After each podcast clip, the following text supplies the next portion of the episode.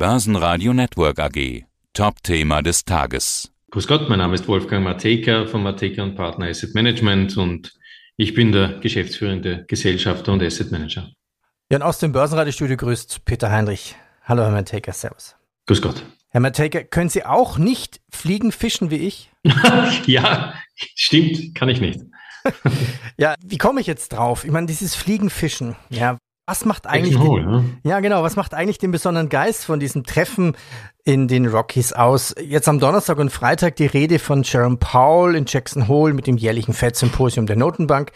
Ja. Jackson Hole ist ja so ein malerischer Ort in den Rocky Mountains, weit entfernt mhm. von den großen Finanzzentren dieser Welt. Das Symposium geht zurück aufs Jahr 1982. Das Fliegenfischen symbolisiert also in gewisser Weise den Geist von Jackson Hole. Das Voll kann man nämlich ja. da, da relativ gut. Es geht darum, in einer wunderschönen, natürlichen Umgebung innezuhalten und nachzudenken, um sich auf das Wesentliche zu konzentrieren. Was erwarten Sie denn von Jackson Hole? Das war übrigens damals Paul Volcker, der, der berühmte Notenbanker der Fed, der gern Fliegenfischen gegangen ist und den Profis zusehen wollte und das Jackson Hole vorgeschlagen hat. Interessant. Und äh, interessant auch, dass das in Wirklichkeit kein Loch ist, das Hole, sondern das ist nur ein sehr steil abfallender Beginn eines Tales, das dann super breit wird und, und im Trapperdeutsch ist das the Hole. Und daher dieser doch absurde Name. Doch Na, es, es, klingt ja so, als, als seien Sie schon mal da gewesen.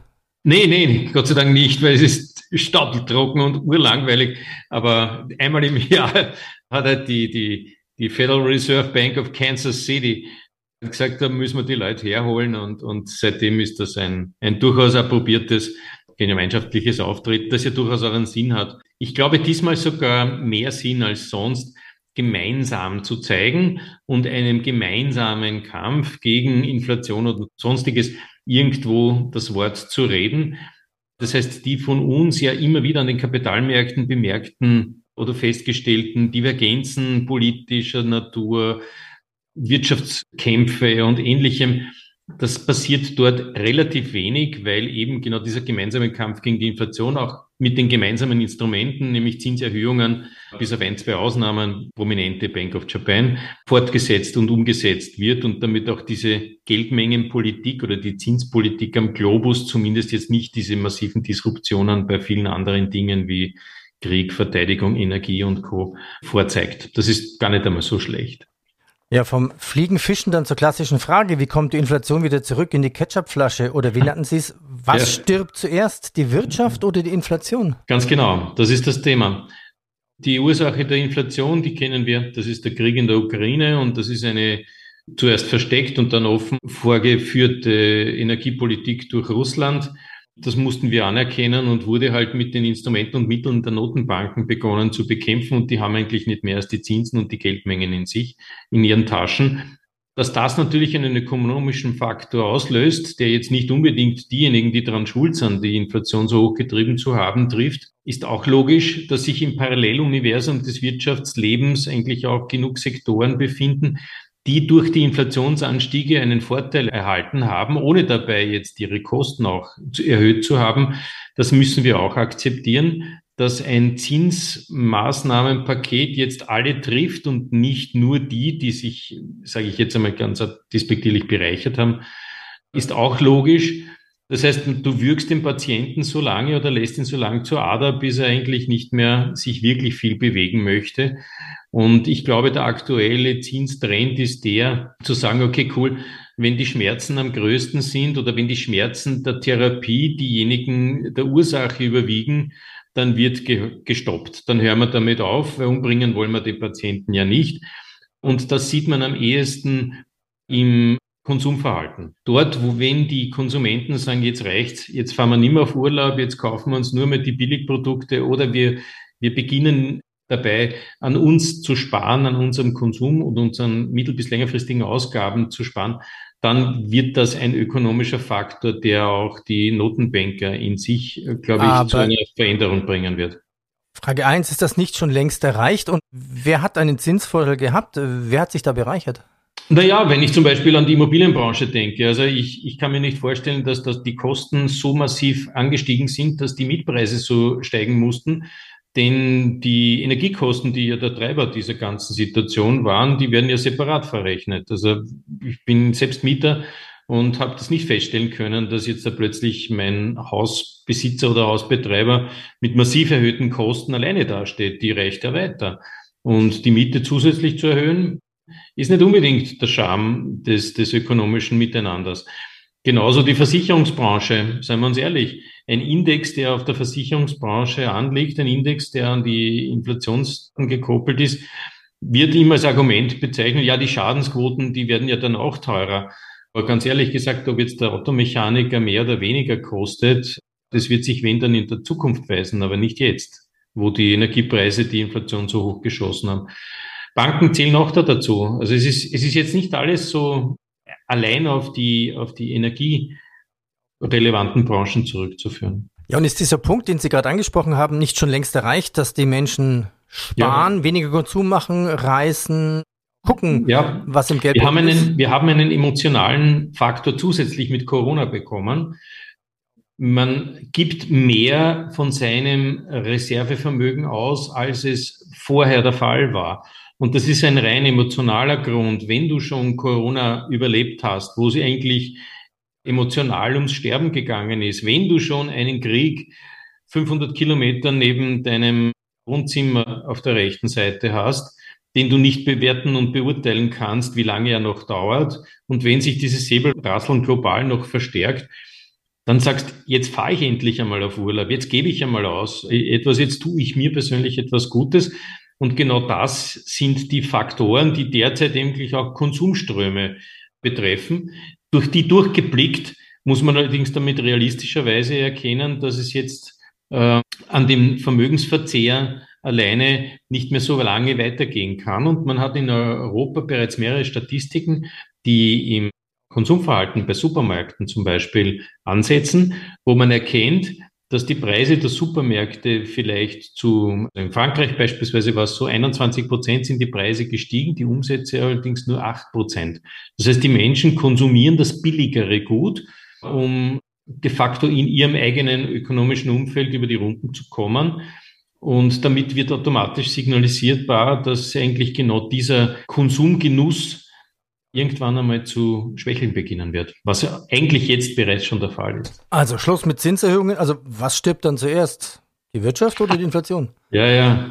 Ich glaube, das ökonomische Verständnis der Notenbanker und Bankerinnen, man muss ja da immer gendern, im, im neuen, neuen Umfeld, aber bei Christine Lagarde sollte man das auf jeden Fall, ist es notwendig, sich über die Zusammensetzung der GDP-Ströme generell auch als Notenbank Gedanken zu machen. Ob jetzt da grundsätzlich die Technology oder ähnliches den, den, den Zug der Wirtschaftswachstumseffekte hinter sich zieht oder ob es vielleicht doch das 0815-Business im Baugewerbe oder im Handel ist, dass man auch damit schützen möchte. Ich glaube, dass dieses Verständnis ist wahrscheinlich tiefer zu pflegen und, und notwendiger, und das müsste man ganz ehrlich gemeinsam mit der Politik machen. Ein Notenbanker allein wird das nicht schaffen, weil die sehen ja in Wirklichkeit, ganz ehrlich, sie, sie, sie fühlen sich gern als Helden, aber in manchen Bereichen sind sie es, weil in den letzten Jahren waren die, die ganz ehrlich gesagt, ersten, die immer reagiert haben. Von Mario Draghi begonnen, okay, da kann man diskutieren, was man möchte, aber wenn der nicht gesagt hat, by all means, dann hätten wir heute eine andere Europäische Union. Und genau das muss man irgendwann einmal vergemeinschaften mit der Politik. Die müssen auch diesen Trend und die müssen abgestimmt mit den Notenbankern agieren. Und dann haben wir die Probleme eigentlich nicht mehr so stark. Also Spruch Richtung Deutschland, das wär's. Weil die brauchen wirklich jede Menge an Aktivität in der Politik. Sorry, Heinrich. Ne, das ist wunderbar. Ich möchte Sie da gar nicht bremsen. Glaub sogar, Sie ja. haben es noch relativ vorsichtig ausgedrückt. Also wir ja. haben da ganz andere, die sagen, wir haben Dilettanten in der Politik und wir haben mhm. Kräftemangel, vor allem in der Politik. Mhm. Und wir schaffen uns selber ab. Wir haben einen ja. Nachholbedarf. Wir sind ein Schwellenland. Naja, und wenn man die Handyverbindungen anschaut, in Österreich funktioniert alles wunderbar. Man fährt über die Grenze, zack, sitzt im Zug, hat keine Handyverbindungen mehr. Ja, und ich glaube auch klemmende Landeklappen bei der Außenministerin, Aua. das zeigt den Zustand Deutschlands. Da muss man ganz ja, ehrlich schon, sagen. Ja.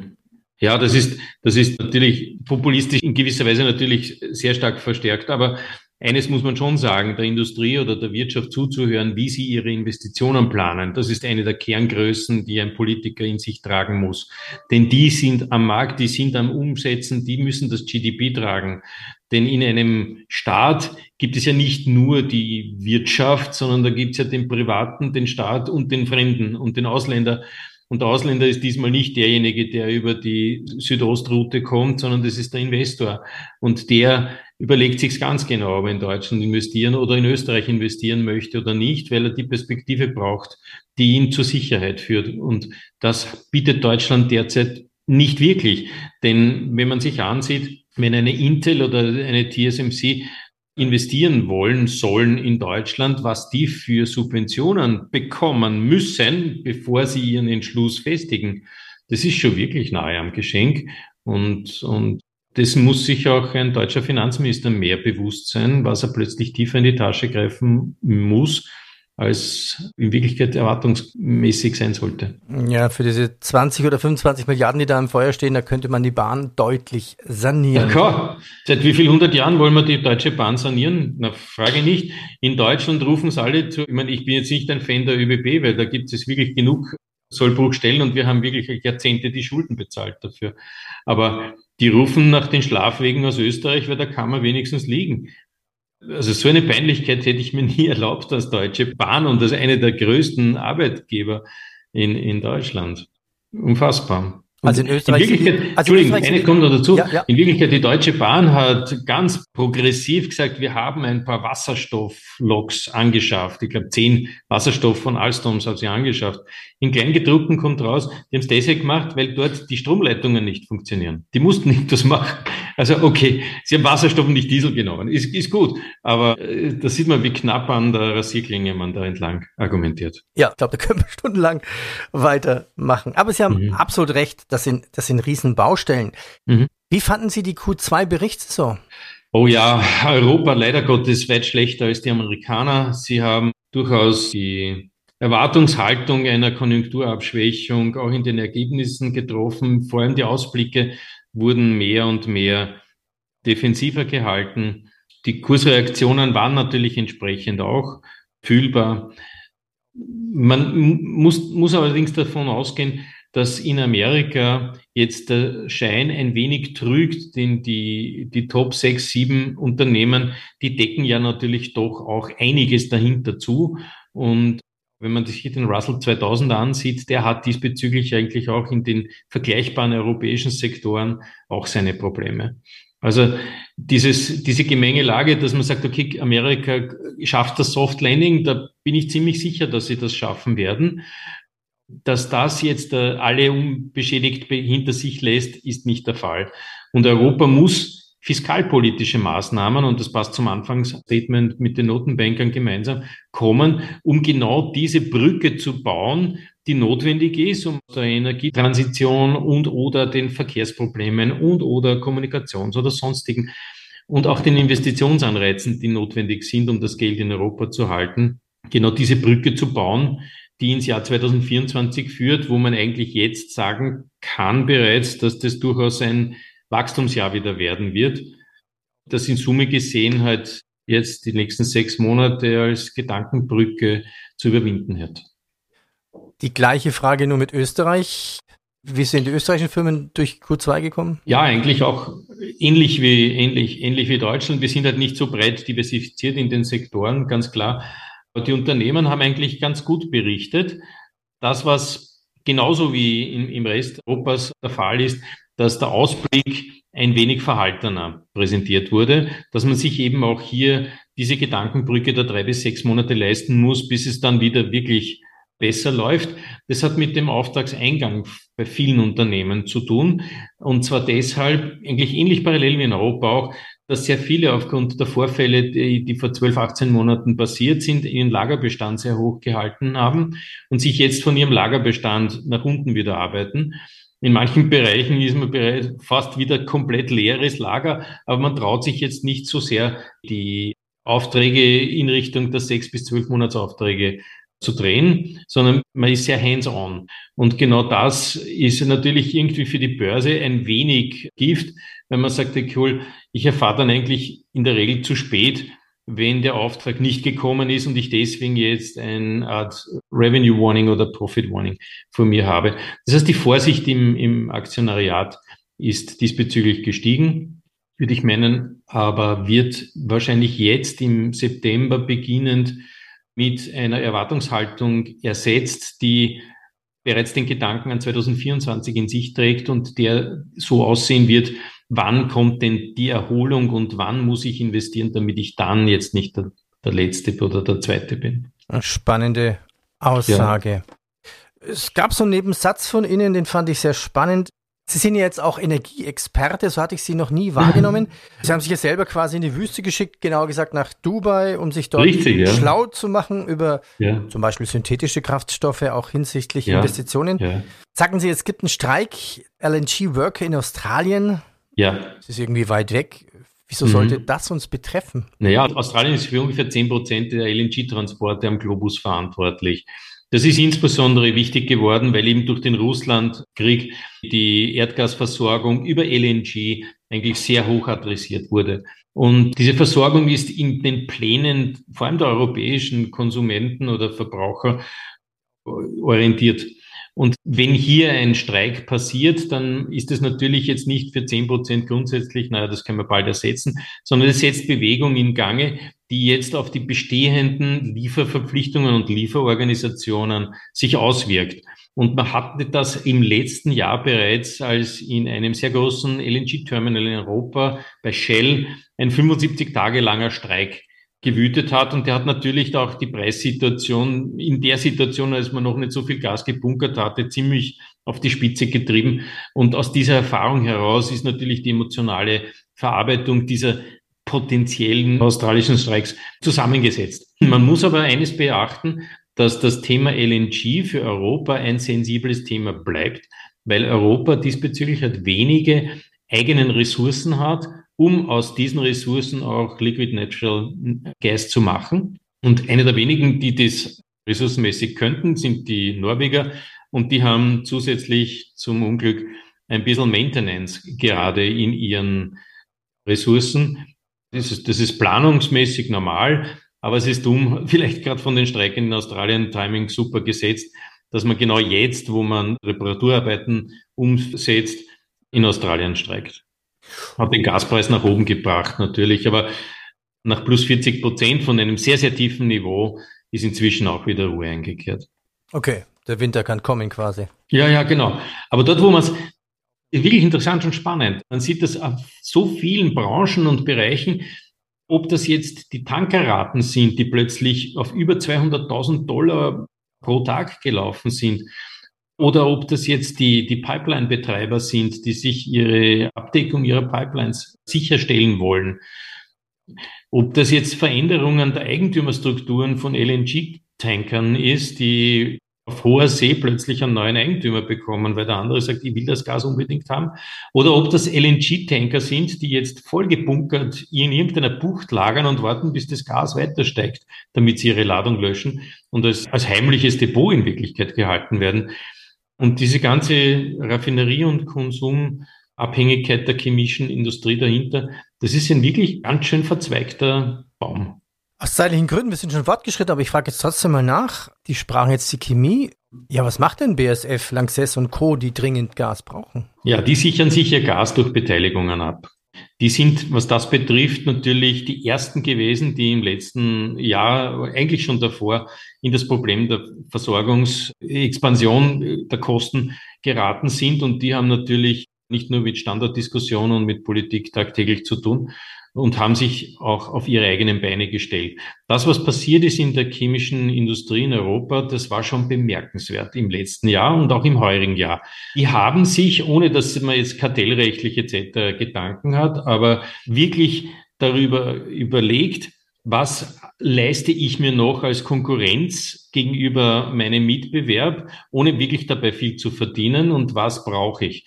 Und damit ist entstanden, dass man sich von Lanxess, BASF, Covestro, Evonik, wie sie auch alle heißen, sich mehr und mehr bestimmte Bereiche gelöst hatten, dafür andere gestärkt wurden, was zu einem doch deutlicheren Frieden innerhalb der chemischen Industrie geführt hat. Die Generalprobleme Energieversorgung und Kosten dieser Versorgung sind aber geblieben. Und das lösen sie sich auf unterschiedliche Art und Weise. Also wenn man die BSF ansieht, die beteiligt sich an jemanden, der in dem Business stark ist.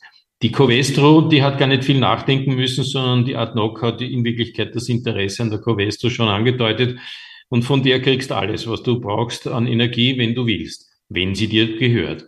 Die ganzen artverwandten chemischen Unternehmen haben ihre eigenen Lösungen und ihre eigenen Verträge diesbezüglich aufgebaut und sich jetzt nicht nur auf das Erdgas, sondern auf bereits weiterverarbeitete Energie und, und Rohstoffe konzentriert. Also das Ganze ist sehr intelligent, industrielogisch und, und schlüssig vonstatten gegangen. Natürlich hat es Geld gekostet. Natürlich sind dazwischen Profit Warnings, Stichwort Lanxess und Co. gekommen. Und natürlich hat der Markt wieder reagiert, wie er reagiert, indem er einfach nur draufhaut, bevor er erkennt, was da in Wirklichkeit im Hintergrund an gedanklicher und investitiver Leistung vollzogen wurde. Und natürlich werden diese Unternehmen dann auch gestärkt aus dieser Situation herauskommen und dann die Kurse entsprechend auch wieder nach oben laufen. Herr Matejka, ich danke Ihnen. Ich danke Ihnen, Herr Heinrich. Alles Gute. Das Börsenradio Nummer 1. Börsenradio Network AG. Hat Ihnen dieser Podcast der Wiener Börse gefallen? Dann lassen Sie es uns doch wissen und bewerten Sie unseren Podcast mit vollen fünf Sternen. Vielen Dank und bis zum nächsten Podcast. Alles rund um Börse.